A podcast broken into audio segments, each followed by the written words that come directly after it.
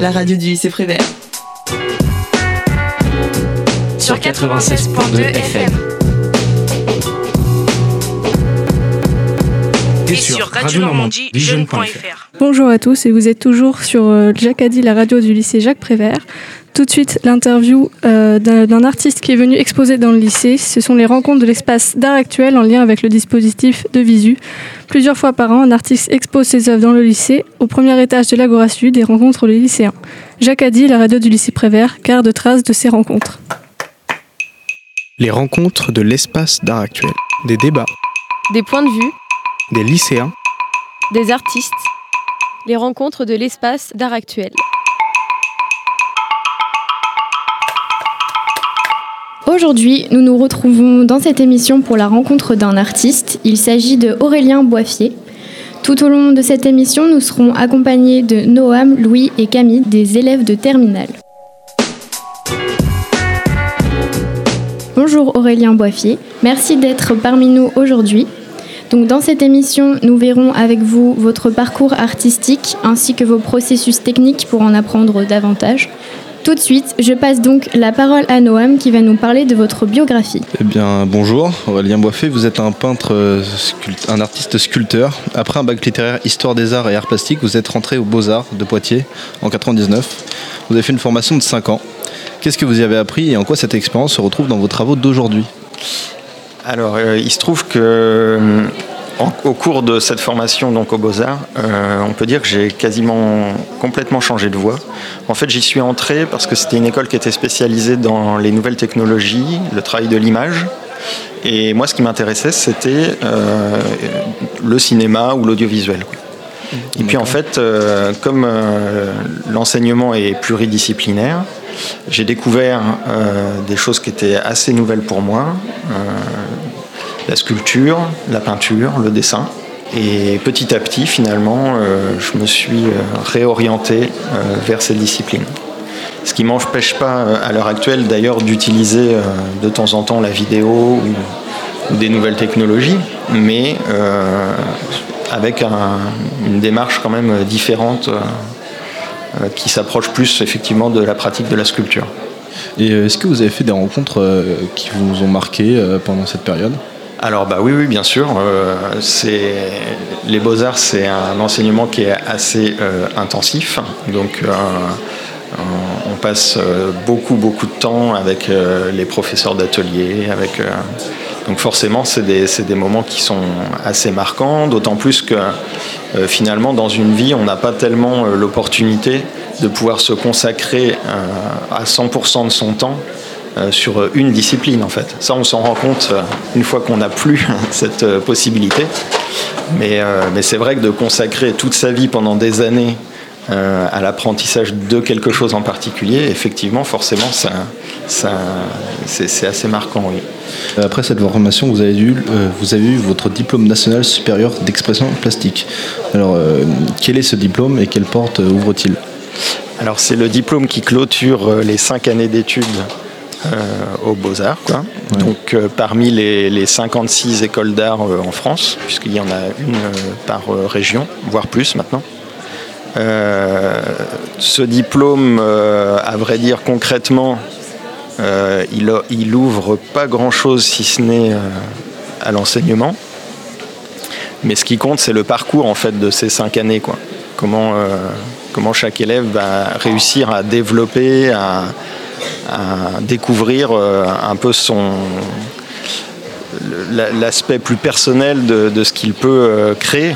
Suite à cela, vous êtes rentré en tant que moniteur pédagogique au musée d'art contemporain du château d'Oiron. Vous avez travaillé avec, auprès des jeunes. Et euh, du coup, est-ce que cette, euh, ce travail était une opportunité ou un choix? Alors ça, c'est vraiment une étape très marquante euh, de mon parcours. Déjà parce que le, ce, centre- ce centre d'art en particulier euh, accueille une, collection euh, d'art contemporain euh, qui a été installée de manière pérenne dans, ce château. Et le commissaire d'exposition, c'est quelqu'un qui par la suite aura eu une, influence assez importante sur, sur la façon dont est exposé l'art contemporain en France. Donc à travers une série de grandes expositions, que ce soit à la Biennale de Lyon ou, au Centre Georges Pompidou, il aura vraiment marqué une nouvelle façon, une nouvelle façon d'exposer l'art. Et ce lieu est très très ouvert à l'enfance et à la jeunesse. Donc c'est principalement, enfin ça représente 90% des visites. C'est un lieu qui est, alors c'est difficile d'en parler parce que parler d'un lieu sans le connaître, c'est. Mais en tout cas, ça aura marqué vraiment, euh, oui, oui, ma façon de, créer aussi. Et puis par la suite, euh, euh, toute une longue période durant laquelle j'ai travaillé auprès des, des, enfants, des jeunes, dans l'aspect création aussi. D'accord. Et est-ce que travailler du coup avec les jeunes vous a aidé à changer de style de méthode ou de style pratique? Alors, disons que c'était un choix parce que, par exemple, alors, déjà euh, concrètement, euh, pour, vivre de la vente de ces, de ces œuvres, euh, c'est pas immédiat dans une carrière, c'est pas, enfin c'est assez rare que ça arrive quand on est jeune et c'est pas non plus facile en fait. Donc, quitte à trouver quelque chose qui permette de gagner sa vie, à travers le, donc, des, des, ateliers de création auprès des enfants et des jeunes, Là, je, m'y suis vraiment euh, reconnu pour plusieurs raisons. Déjà parce que euh, travailler avec des adultes amateurs, euh, je trouve ça relativement ennuyeux, j'aimerais dire. les adultes sont souvent déjà préformatés sur, à plein plein de niveaux. Par exemple, ils vont projeter dans le monde de l'art, dans la création, dans la réalisation d'œuvres, des intentions, des messages, des choses voilà, qui sont élaborées, un peu trop, euh, un peu trop élaborées, quoi, un peu artificielles. Alors qu'avec les enfants ou, les jeunes adultes, euh, on peut être tout de suite dans la réalisation, dans l'action, sans se... Par exemple, avec les adultes, ce qui est terrible, c'est qu'ils sont toujours en train de gommer ce qu'ils font. Quoi.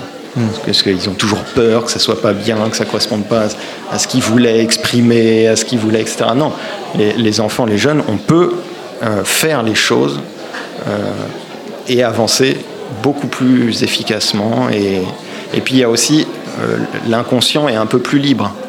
Euh, il y a moins de barrières, il y a moins de tabous. On peut, voilà, on, peut réaliser des choses que moi je, je, perçois comme plus abouties, plus pertinentes et aussi plus contemporaines. Il y a une improvisation du coup du côté des jeunes à ce niveau-là. Oui, c'est ça. Oui. Il y a une, part de, de, de lâcher prise, de, D'accord. Et puis un imaginaire aussi qui est un peu plus productif aussi. Oui. Et moins réfléchi. Oui, moins. Oui, oui. Plus instantané. Plus, plus Voilà, c'est ça. Suite à, ce travail, vous avez fait, vous avez une période de, scénographie, euh, l'étude de l'art de la scène. Vous avez donc composé avec des volumes, euh, des objets, lumière, couleurs, euh, textures variées. maintenant que vous faites des expositions, etc., j'aurais une dernière question. Est-ce que vous avez des regrets dans votre parcours d'artiste? Oui.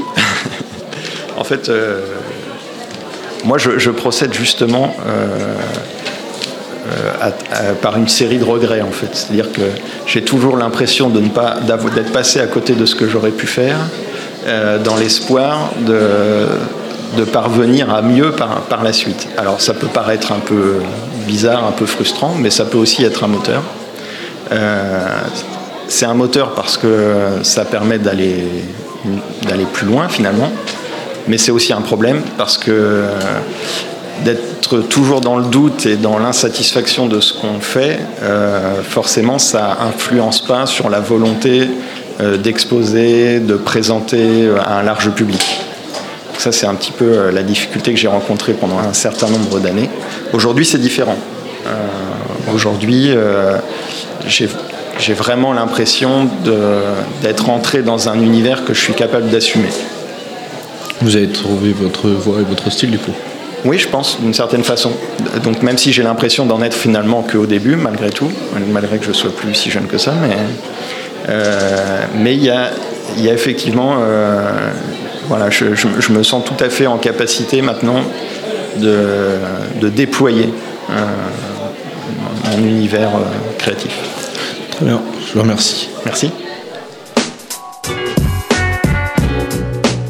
Merci à vous pour cette intervention. Donc comme vous avez pu le voir pour certains, et il est bien de le préciser pour tous, il y a une exposition de Aurélien Boiffier, donc, qui est parmi nous aujourd'hui dans l'enceinte de notre lycée dans Lago Sud. Les œuvres seront exposées jusqu'au 12 février 2020, alors n'hésitez pas à aller voir.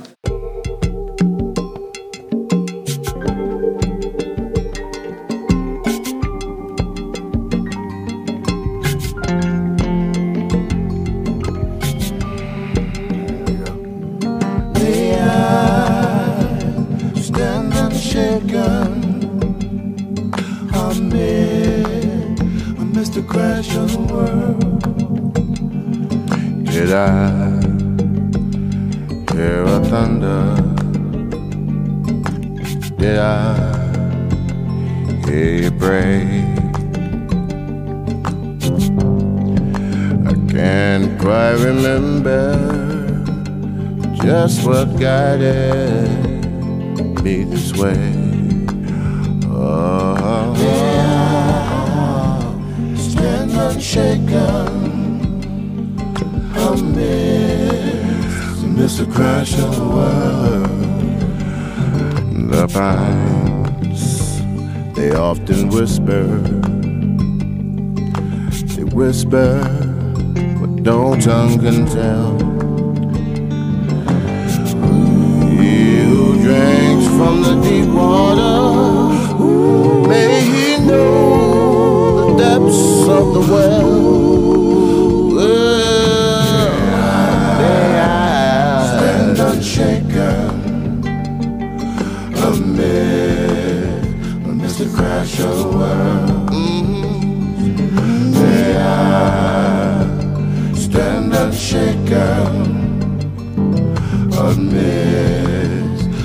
Crash of the world. Mm, oh, traveler, what have you seen?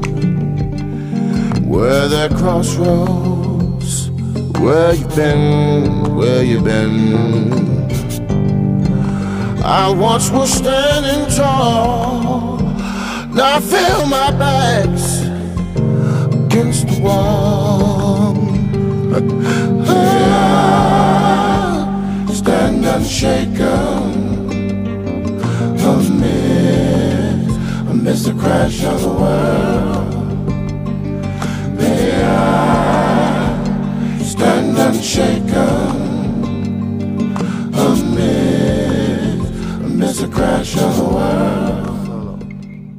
Nous sommes toujours sur Jacques Addy, la radio du lycée Jacques Prévert. Tout de suite, nous retrouvons Louis pour aborder les processus techniques que vous utilisez pour parler de vos créations. Alors Aurélien Boiffier, bonjour. Bonjour. Euh, moi j'ai pu, je suis arrivé ici ce matin, j'ai pu contempler votre travail, j'ai fait un coup d'œil assez, assez, assez large. Euh, c'est une interprétation personnelle, vous, vous, me direz ce que vous en pensez.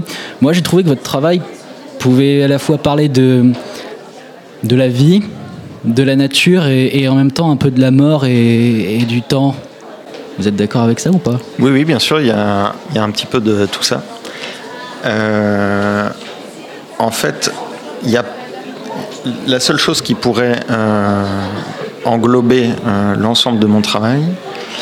Alors, c'est effectivement, il y, a un questionnement sur le vivant et donc forcément aussi sur la mort. Et en fait, à chaque œuvre, ce sont, c'est ce qu'on pourrait appeler euh, l'incarnation d'une image mentale en fait. Donc une image mentale, ça va pas seulement être euh, l'élaboration de la pensée, ça va être euh, quelque chose qui nous envahit intérieurement, qui peut avoir, qui peut être source de réflexion, mais qui peut être une intuition, qui peut être une sensation, qui peut être aussi une émotion, même si le, terme émotion, il faut le prendre au sens très large, hein, pas seulement être ému. Et j'essaye de donner euh, plus qu'une forme, vraiment une incarnation, c'est-à-dire de, donner chair presque, de donner vie à cette, à cette image que j'ai, on va dire, dans la tête. Et effectivement, les, thématiques que, tu as nommées sont, sont quand même les bonnes. D'accord.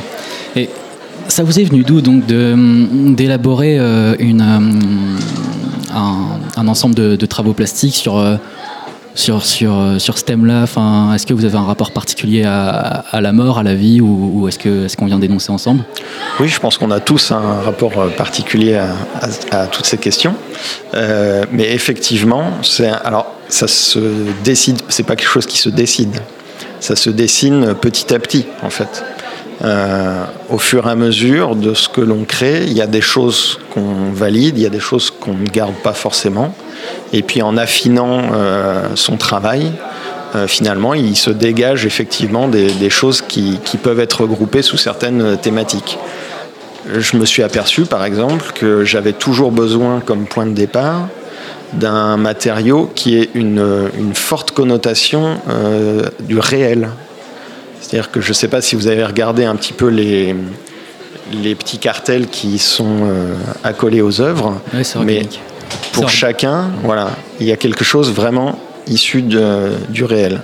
Donc ça peut être, enfin quand je dis du réel, c'est à dire que par exemple les, les, oiseaux là, les vautours que vous voyez, euh, ils auraient pu être peints avec de la peinture, mais sauf que c'est pas du tout le cas et ça change tout en fait.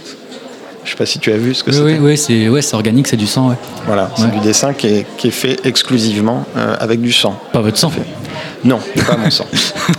Ça pourrait, mais c'est très compliqué. Et puis en fait, euh, ça, ça n'aurait pas forcément euh, plus de sens.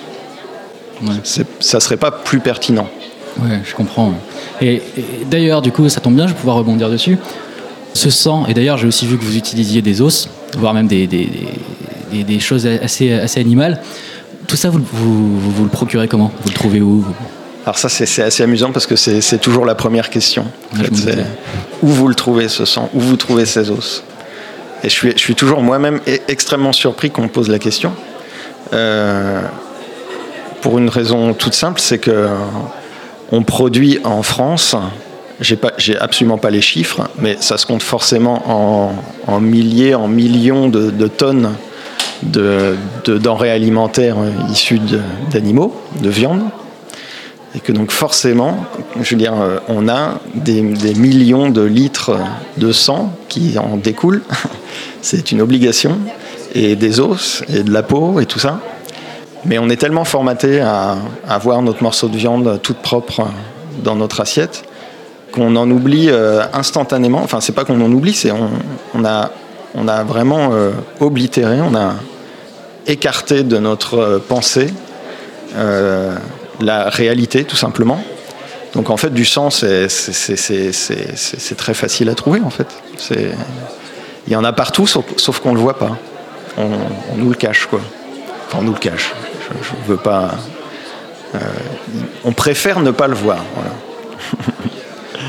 donc c'est tout simplement du sang qui est issu de, de, l'industrie de la viande, quoi. C'est-à-dire euh, du sang de bœuf, du sang de porc. Euh, c'est, Et pour les os simplement. Et eh ben les os, c'est en grande partie aussi euh, issu d'ateliers de, découpe de poulet, par exemple. donc au lieu d'aller dans les, dans les nuggets, moi j'en ai récupéré un peu pour, pour faire ma sculpture, mais vous voyez, c'est une, c'est une infime ponction. Enfin, je veux dire, c'est même pas une goutte d'eau. C'est absolument infime que, que, par rapport à l'immensité qui est produite euh, quotidiennement. du coup, votre travail, il y a hum, une certaine transfiguration des, choses et, de la vie qui, inévitablement euh, s'écoule et, et, s'arrête. Est-ce que vos périodes de création, de travail, peuvent aussi imaginer une idée qui est désormais euh, créée, donc abattue? Est-ce qu'il y a un rapport comme ça euh euh, Excuse-moi, je n'ai pas bien. Euh, ma, question, ma question était qu'il semblait y avoir une, certaine transfiguration des choses, donc des objets, voilà, donc ici de la matière organique et, et de la vie qui, qui, qui inévitablement ne font que, ne font, ne font que passer. Est-ce que, est que votre, vos périodes de création, enfin après ça dépend combien de temps vous travaillez par jour, mais est-ce que vos périodes de création et,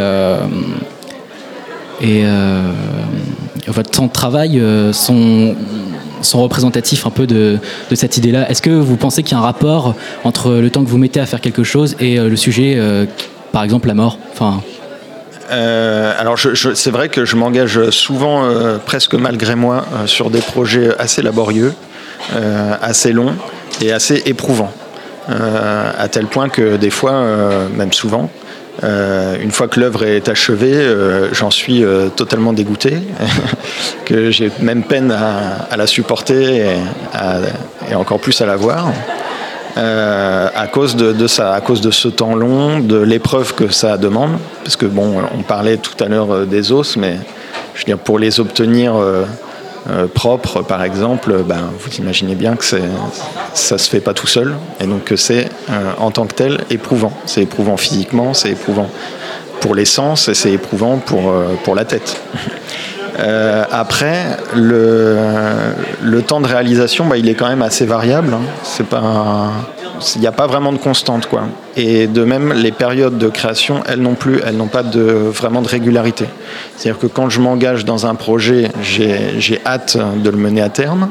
Donc je vais essayer de concentrer euh, le plus possible la période de réalisation. Mais il peut y avoir des, laps de temps, assez, des intervalles assez grands euh, entre, les, entre ces temps de réalisation par rapport aux, émotions, enfin plus par rapport à votre ressenti, euh, je dirais psychique, c'est un grand mot, mais est-ce que euh, c'est assez déstabilisant par moment de, de, travailler avec des matériaux comme, comme ça, comme le sang, comme les os? Que avec le sang, par exemple, non, pas du tout. C'est même euh, tout à fait confortable, tout à fait simple, parce que déjà j'utilise des toutes petites quantités. En fait, c'est totalement hygiénique, il n'y a aucun de problème. Enfin, et que ce type de dessin avec cette matière-là est plutôt justement agréable. Par contre, à l'inverse, j'ai pu faire d'autres sculptures qui ne sont pas présentes ici euh, à partir de matières euh, donc d'os, pour le coup des, os de plus gros volume, genre des, os de bœuf. Là, par contre, effectivement, c'est totalement éprouvant de travailler ce genre de matériaux et, et ça peut vraiment euh, être parfois extrêmement difficile. Ça, c'est vrai. Et donc les os, vous les lavez? Oui. D'accord. Tout à fait. Je vais, vais, peut-être pas euh, rentrer non plus complètement dans les détails, mais, euh, mais effectivement, à partir du moment où on utilise quelque chose de vivant, euh, la dégradation, tout ça inclut forcément ça, ça nous renvoie, bah, non pas cette fois à une image ou à une idée de la mort, mais je veux dire à la réalité physique de, de, cette mort, quoi. Même si c'est pas, si elle est, pas humaine, etc. C'est de toute façon, ça, ça, nous renvoie quand même à, des choses comme ça. Par rapport aux, différents sujets dont vous traitez, donc euh, par exemple la nature et la mort pour le coup, est-ce que vous pouvez affirmer que votre travail a quelque chose en lien avec euh, ce qu'on pourrait appeler des pulsions primitives ou quelque chose de l'ordre euh, du sauvage et de l'instantané? Pas exactement, non. J'aime bien faire euh, joindre, faire coïncider effectivement des, choses qui peuvent paraître assez euh, euh, antagonistes, assez éloignées. Donc par exemple, effectivement, il y a quelque chose d'assez primitif dans l'usage d'un matériau, comme le sang par exemple. Mais en réalité, si tu regardes bien la façon dont le dessin est traité, lui, à l'inverse, il est assez élaboré, il est assez soigné, il est même presque méticuleux, quasiment, on va pas dire maniériste, mais enfin, il y a quelque chose de, vraiment très euh, un peu pointu quoi. Mais donc j'aime bien justement cette contradiction qui est réunie. Mais pour la sculpture, pour la sculpture, c'est plus euh, vous, vous, vous, touchez davantage la matière, c'est plus euh, c'est plus malléable, non, plus plus viscéral? Non, c'est sensiblement, c'est assez similaire. Il n'y a pas trop de différence à ce niveau-là. D'ailleurs, finalement, en fait,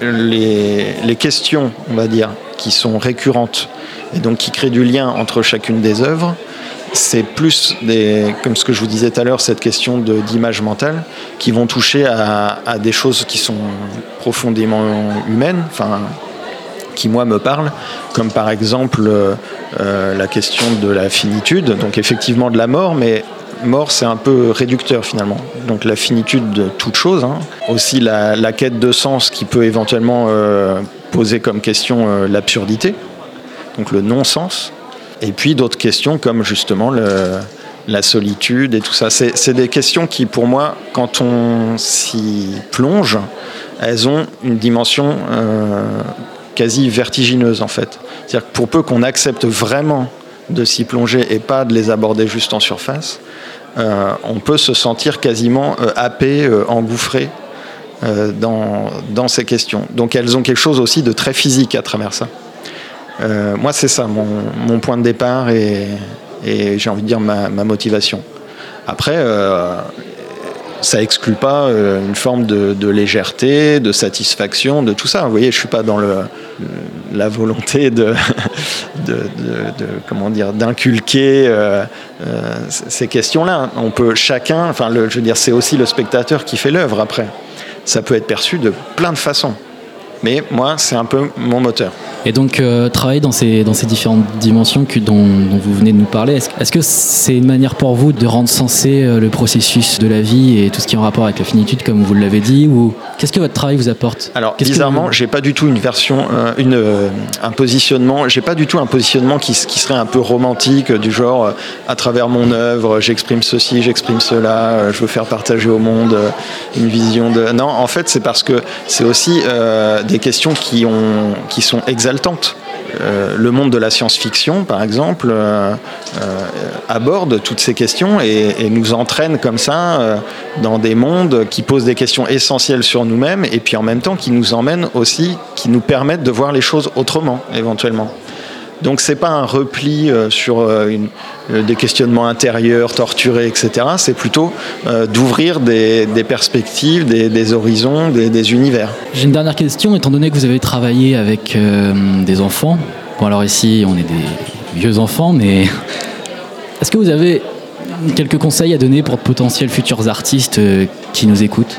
Des artistes en devenir? Oh là là des conseils Ouais, ou une règle de vie à suivre, quelque chose de, ce genre-là J'avais pas imaginé cette question. Euh, non, mais après, au, cas par cas, oui, il y a bien des choses, euh, quelque chose lié à la création. Oui, il y a des choses qu'on peut, qu'on peut éviter, effectivement. Il euh, faut, éviter d'écouter les gens qui vous disent vous, je vous comprendrai plus tard, par exemple. D'accord, bah, merci à vous.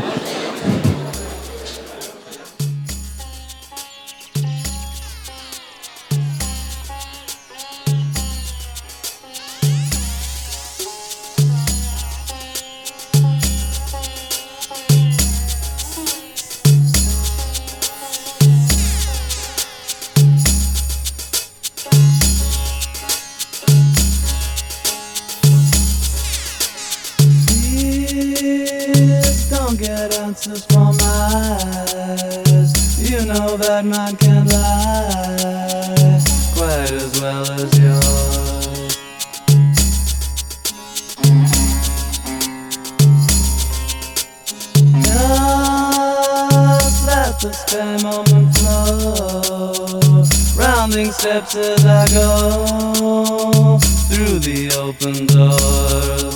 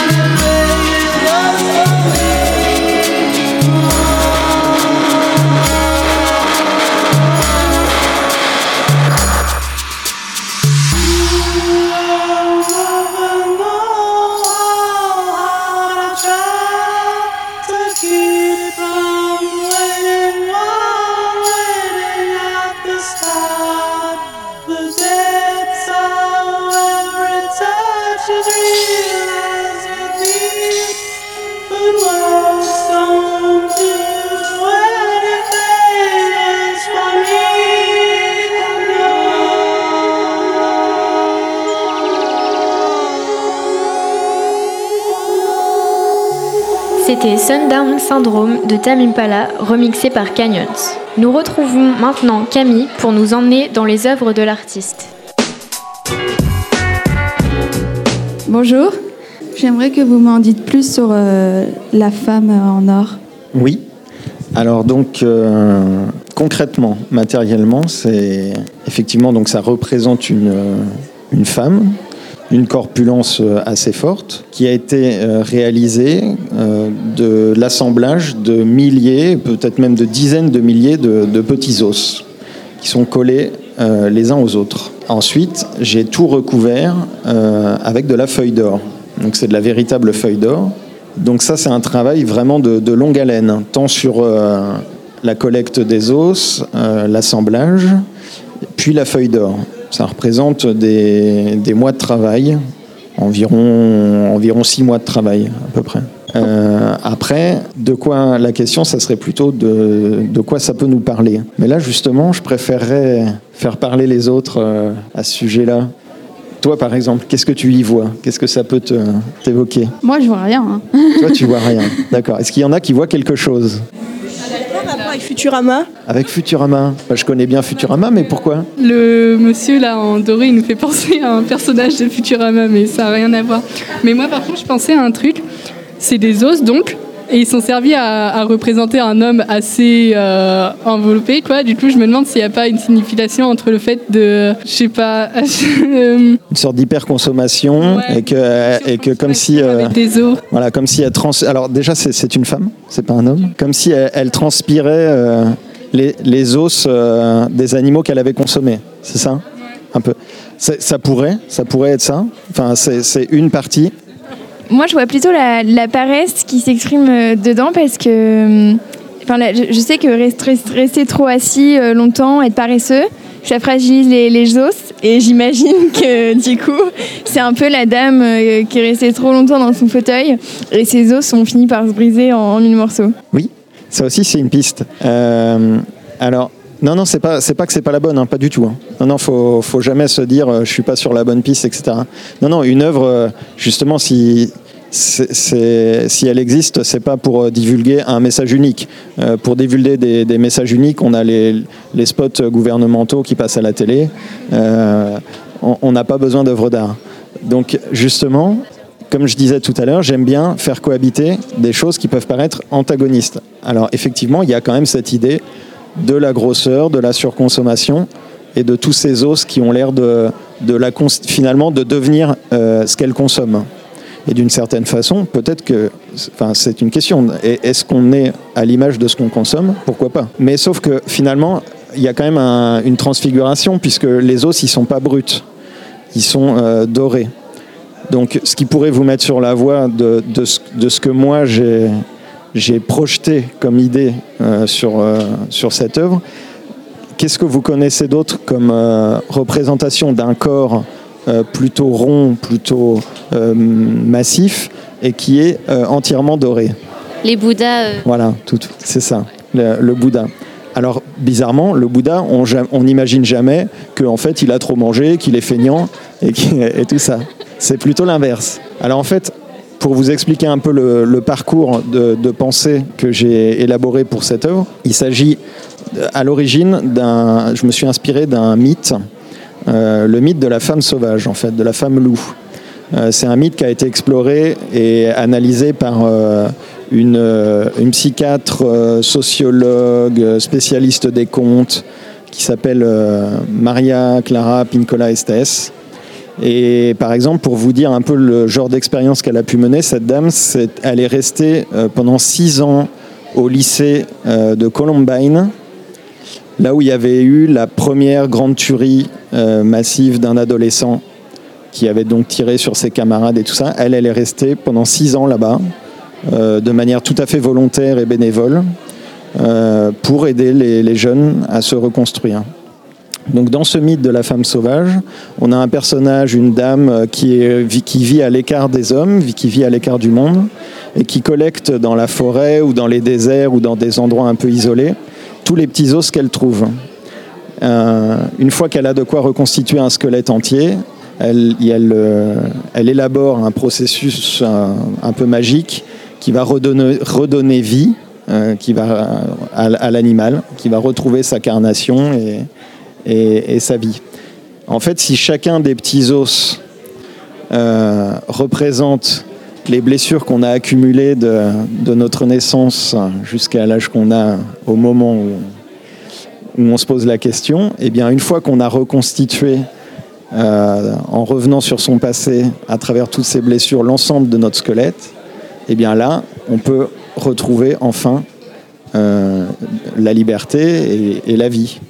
Donc finalement, c'est le point de départ, c'est une vision un peu euh, humaniste comme ça d'un conte.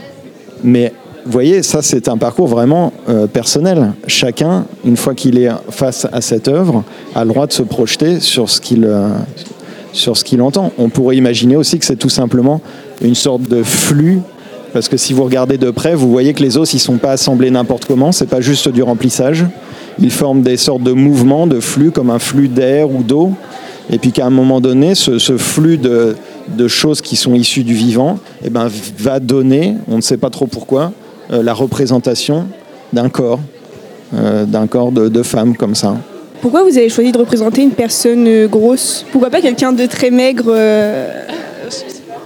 Alors, ben, parce que je voulais justement inclure, euh, je voulais donner comme piste aux spectateurs la réflexion sur la figure de Bouddha, justement.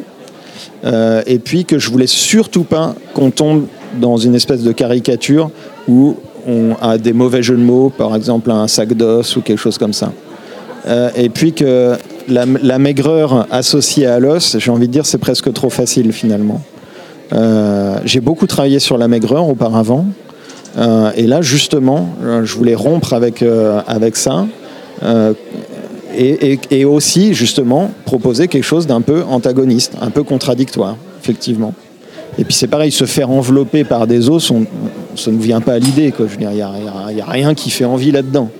Et pourtant, il peut se passer quelque chose quand on l'observe, euh, qui peut susciter euh, une forme d'apaisement, une forme de relâcher, une forme de, de souplesse. Une, voilà. Donc, mais après, encore une fois, libre à chacun d'y voir ce qu'il a. Pourquoi avoir choisi Ça fait une sorte de contraste entre l'or, qui est un, une matière un peu noble, quoi, et la chaise en plastique? Là aussi, c'est dans l'idée de, de, faire cohabiter des, des, choses qui peuvent paraître euh, totalement éloignées les unes des autres. Ensuite, ça l'est pas non plus euh, euh, complètement, en tout cas le, choix du blanc et de l'or, même si justement ça ne contraste pas, je trouve ça, c'est quelque chose qui m'intéresse. Mais je suis d'accord que c'est presque gênant la vulgarité de ce plastique. Bon, je sais pas trop. Et euh, en parlant de, de choses antagonistes, c'est assez, enfin, euh, je trouve ça assez intéressant de, de remarquer que les os, c'est quelque chose qui est droit et qui est toujours solide. Et finalement, avec cela, on arrive à faire, enfin, vous arrivez à faire quelque chose de, de courbe et qui, qui, a l'air assez mou en fait. Exactement, oui. Et puis, ça vaut le coup de, de se rapprocher aussi. Enfin, vous, vous aurez l'occasion d'y retourner chacun. Euh, pour voir, parce que en fait, cet assemblage, il comporte euh, plein de petits clins d'œil, des petits clins d'œil symboliques partout en fait. J'ai envie de dire, quand on, quand on fait un exercice comme ça, d'assemblage, qui est très très très long et très fastidieux, on entre dans une espèce d'état un peu second. Euh, à un moment donné, on, ne réfléchit plus à ce qu'on fait, parce que c'est trop long, c'est trop laborieux. Et, finalement, on, a l'impression que que chaque, os vient trouver sa place, euh, comme si euh, comme s'il y avait une vision un peu cosmo, cosmogonique euh, de ce qu'on est en train de faire. Alors c'est sûrement un peu absurde, hein, mais en tout cas, si vous allez voir de près, effectivement, vous irez voir, il y a, y a plein de petits clins d'œil, plein, plein, de petites choses à découvrir dans, dans cet assemblage. Alors, est-ce qu'il y aurait d'autres questions? Ma question, elle porte sur un, un, une autre œuvre, c'est les trois enfants là-bas. Mmh. Et on a vu que ça portait le nom Génération 2000. Enfin, oui, 2000. 2010 2012, pardon. Ça, c'est la, ça, c'est la date de création, en fait. Ah d'accord, parce qu'on se Le- demandait euh, le s'il y titre, avait eu c'est un juste événement. dé- euh. dégénération, ouais. Et alors pourquoi ils sont malades justement ces, ces enfants? Est-ce que vous avez, est-ce que vous avez observé dessus euh, ce que c'était en fait? Un peu de la mousse sur des feuilles, des choses décomposées organiques, un petit peu? Oui. Alors en fait, c'est un, c'est un travail que j'ai réalisé en résidence dans un lieu euh, où justement il y avait des enfants et où je travaillais à- avec des enfants. Et je leur ai proposé de faire un, de, faire un, moulage de leur buste. Et je leur ai fait un tirage pour eux euh, en normal. Et j'ai refait un tirage. Et cette fois, j'ai inclus dans le, le moule euh, des, des transformations. Et en fait, ces transformations, elles sont toutes liées à un légume. Donc euh, il y en a un, il a sur la peau, il a des morceaux de chou-fleur en fait qui lui ressortent de la peau. Euh, la fille, elle a l'air d'avoir des, la peau euh, fripée ou, brûlée ou marquée. Euh, mais en fait, ce sont des feuilles de chou. Et le troisième, il a l'air d'avoir des, choses qui lui sortent des yeux. Et en fait, ce sont des, racines de poireaux. Donc il y avait un côté à la fois simple et amusant de, faire ça avec les enfants. C'était et puis en même temps, il y a effectivement quelque chose qui s'en dégage, qui est de l'univers de la maladie, de l'étude euh, sur des enfants, de quelque chose comme ça qui, qui, peut être euh, un peu plus inquiétant. Euh, mais je trouvais ça aussi assez poétique finalement. Ces enfants qui ont une peau qui peut évoquer plein de, plein de choses différentes finalement. Quand je les montre, quand je montre à d'autres enfants ces, sculptures, y a- ça leur fait penser à plein de choses en fait. Euh, parce que ce qui, ce qui marque sur la peau, c'est aussi ce qui reste avec le temps d'une certaine façon. C'est ce qui marque aussi, euh, c'est ce qui nous marque intérieurement. Euh, C'était est-ce que vous aviez utilisé un modèle pour réaliser cette femme en, en- Oui, oui, oui. J'ai moulé d'abord le corps d'une personne existante, tout à fait.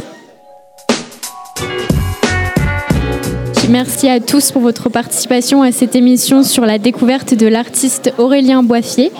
Donc merci à vous d'avoir accepté notre invitation et d'avoir répondu à toutes nos questions.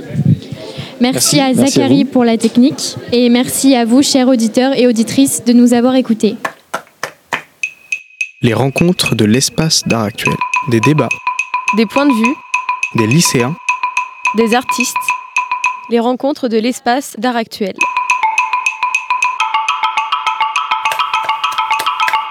Vous pouvez retrouver cette émission ainsi que toutes les autres sur radio-normandiejeune.fr dans la rubrique Jacques a dit, la radio du lycée Jacques Prévert.